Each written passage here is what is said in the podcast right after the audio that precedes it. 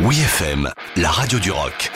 Les bonnes histoires du rock avec Dom Kiris. Il était une fois Hard Chat Box par Nirvana.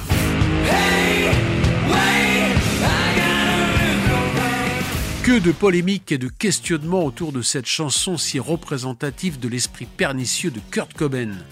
Les paroles sont si chargées en messages symboliques que chaque mot a été décortiqué à la sortie de Hard Chat Box, l'unique single du troisième album In Utero. En réaction au succès planétaire de Nevermind, Nirvana a choisi de travailler avec Steve Albini, l'un des mentors du rock alternatif américain.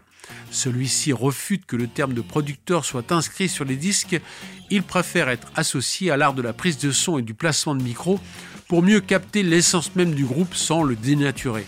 Durant l'enregistrement, à aucun moment la maison de disques Geffen n'est intervenue.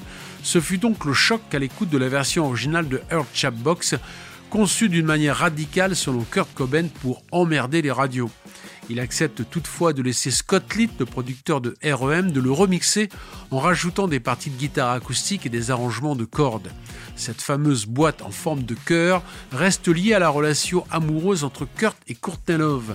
L'écrin romantique rempli de petits objets précieux fut le premier cadeau de la chanteuse de Hall à son amant. Par la suite, Courtney a précisé que toutes les allusions à l'utérus comme l'hymen brisé de votre Altesse parlent de son vagin.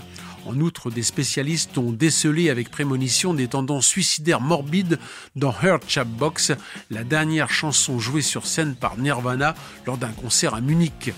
Kurt Cobain est décédé un mois plus tard, le 5 avril 1994, chez lui à Seattle, à 27 ans, l'âge fatal pour les rockers de légende.